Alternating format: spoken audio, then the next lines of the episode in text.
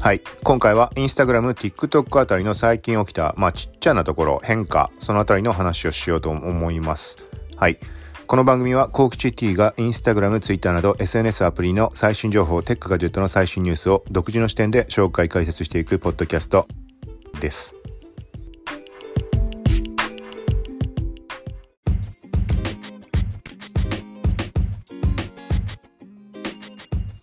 はい。ちょっと今タイトルコールのところ、あえてぼかしたんだけど、ちょっとここは、まあ理由があって、まあ裏テーマ的なところ、はい。これはまあ最後の方に話をしようと思うので、ポッドキャストを、他のアプリ、まあ今回触れるのだと、まあインスタとか TikTok の内容なんだけど、裏テーマとしてはアンカーだとか、そっちの別のアプリとレック、ここら辺の話を最後の方に加えるつもりなので、よかったら聞いてください。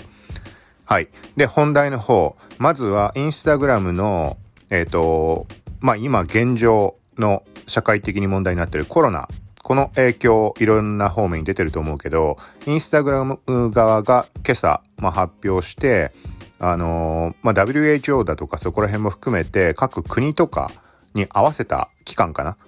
への案内表示をするっていう発表をしました。はい。まあそういう言い方でいいと思うんだけど、まあ日本国内だけ考えるともうインスタ開いた人は気づいてると思うけど、あの、ホーム画面かな？まあ他のうん、ホームでも出るし、他のページでも出るのは確認したけど、あの、新型コロナウイルスの、なんだっけ、まあ、拡大、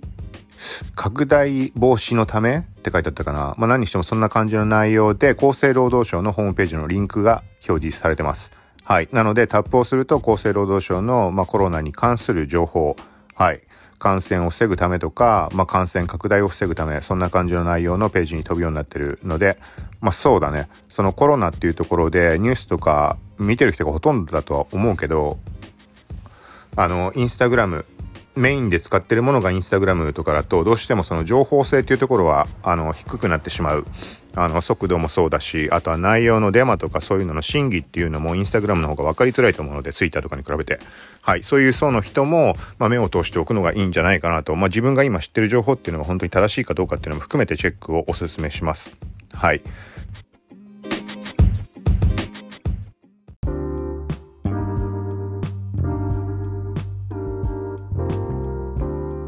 続いて TikTok。これに関してはね、なんか、ああ、そうだったんだっていう話で、知ってる人、使ってる人はもう分かりきってることだと思うんだけど、最近あのインスタっぽい UI、デザインに切り替わりました。はい。これ厳密にいつ切り替わったか知らないんだけど、かなり前からこれは TikTok の方でテストがされていてインスタみたいな UI になってるみたいな話ずっと上がっていてあのテストバージョンの方ではいでその話たまたまインスタの記事を書くときに思い出して、まあ、そこに触れたんだけどでも実際どうなんだろうと思ってググったりとかツイッターで検索してみたらあのインスタみたいな見た目インスタみたいな見た目というか TikTok の見た目が変わったみたいな話をいっぱいツイートしてる人がいました。はい。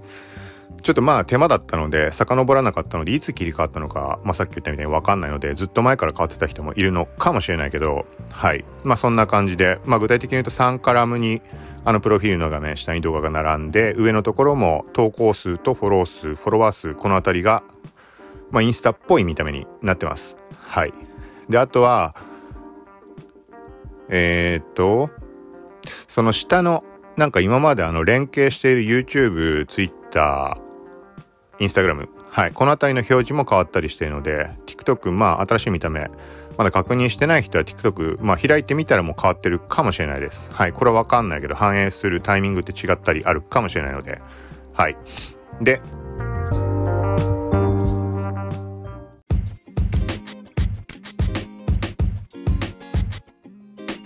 3つ目。はい。ここはまあ本当にちょっとしたところインスタグラムの作成モード、ストーリーズの作成モードっていう機能。はい。そこのカードっていう機能。カードって聞いてもあんまりピンとこない人の方が多いかもしれないけど、ハートのアイコンのボタン、これが出ていた、あの、過去のタグ付けした投稿とかストーリーズ、これを検索して一覧で見られるっていう機能です。はい。だからなんか友達との思い出を振り返るみたいな言い方もできると思うんだけど、これはカードっていう名称で、これのアイコンが変わりました。さっきハートって言ったところがシルエット、吹き出しの中に人型のシルエットが入ったみたいなマークに変わってます。はい。なので作成モードを開いた時にちょっと戸惑う人もいるかもしれないけど、はい。それは前と変わらず、はい。その友達検索してその人に対して昔タグ付けして投稿したものこれを見られるっていう機能そしてシェアができるっていう機能はいまあここの変化がありましたで合わせてこの自分で持っているアカウントのうちの何個かはカードのそのアイコン自体が消えちゃってるものもありました。はい。なのでこれはまあ、不具合って考えるべきなのか、テストをしてる可能性もあるしっていうので何とも言えないんだけど、まあ、最低限アプリの再起動、あとは新機能が反映されない時っていう話でいつもするんだけど、まあ、回ログアウトしてみて再ログイン、あとはログイン情報をの保存を解除して、はい。改めてログインしてみる。あとは、まあ、どうしても使いたいって場合に関しては、念のためアプリの削除をして再インストールして、それで治る場合もあります。これは絶対とは言えないので、はい。ご了承ください。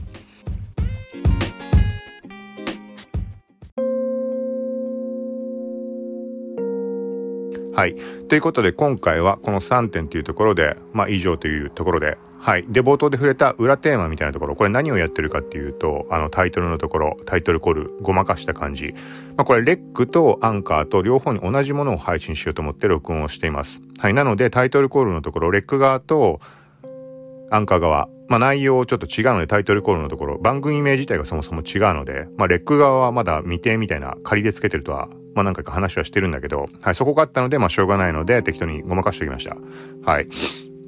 で、だからこれについては今録音したデータを、レックが、まあ幸い、録音してる音声データをアップロードする機能がついてたので、はい。これを試してみたいっていうのもあったので、そこを含めて今回録音したデータアップしてみようと思います。なので、ここまで聞いた人はもうこの聞いてる音声自体が直接レックのアプリで録音したものではなくて、録音をアプリ内、別のアプリ、録音アプリでした上で、それをアップロードしたデータっていうことになるので、まあ、何かの参考になれば、はい。と合わせて、アンカーっていう、まあ、便利な万能型のポッドキャストのアプリ、ラジオ配信アプリ。はい。こっちでも同じ音声をアップしてみようと思います。はい。ここでテストっていうところは、この音声のデータっていうのはもちろん、テスト項目であるんだけど、それとは別に、アンカー側っていうのは、アンカーで配信をすると、Google Podcast、Apple Podcast、Spotify とかいろんなところで一斉に配信されます、同時に。はい。だから今回というか、まあもともとそれを今回のやり方はやるつもりなかったっていうのは、これがね、レックもそこに含まれてしまって同じ内容のものがたくさんまた増えてしまう。増えてしまうというか別にレック1個増えるだけなんだけど、まあそれだけなら問題ないんだけど、今後のところっていうのを懸念して一応やめていたっていうところもあったので、まずはまあアプリレックの使い心地を試したいから直接録音してたっていうのもあるんだけど、まあ、何を懸念してるかっていうと、例えば RSS の発行機能とかがついた時に、レック側でもあの他のポッドキャストで同時に配信開始できるみたいになった時にちょっと困ってしまうなっていう困ってしまうというか、まあ、ここから全部内容をアンカーとレックで揃えるんであればあの別に問題問題はないことはないかレック側でも、レック側でもだからそうしたら配信はやめればいいんだけど、同時配信っていうのは。はい。なんだけど、レック側でも同時配信をもし Google とか Apple とかそういうのできるようになってやってしまうと、同じ内容のものが Google 上に2つ、アップルに2つみたいなことになりかねないなと思って。はい。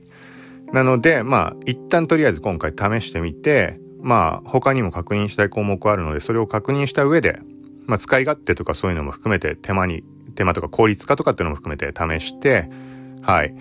で、まあその先どうするかっていうのをちょっと考えようかなと。なので、これ関連の話に関しても今後も配信の中で触れていくことはあると思うので、そのあたり興味ある人もよかったら、まあ聞いてもらえたらと、まあフォローとか購読とか、はい、参考になったらいいねなんかしてもらえると嬉しいです。はい。ということで今回は以上です。こんな形でまた配信していこうと思うのでよかったら聞いてください。さようなら。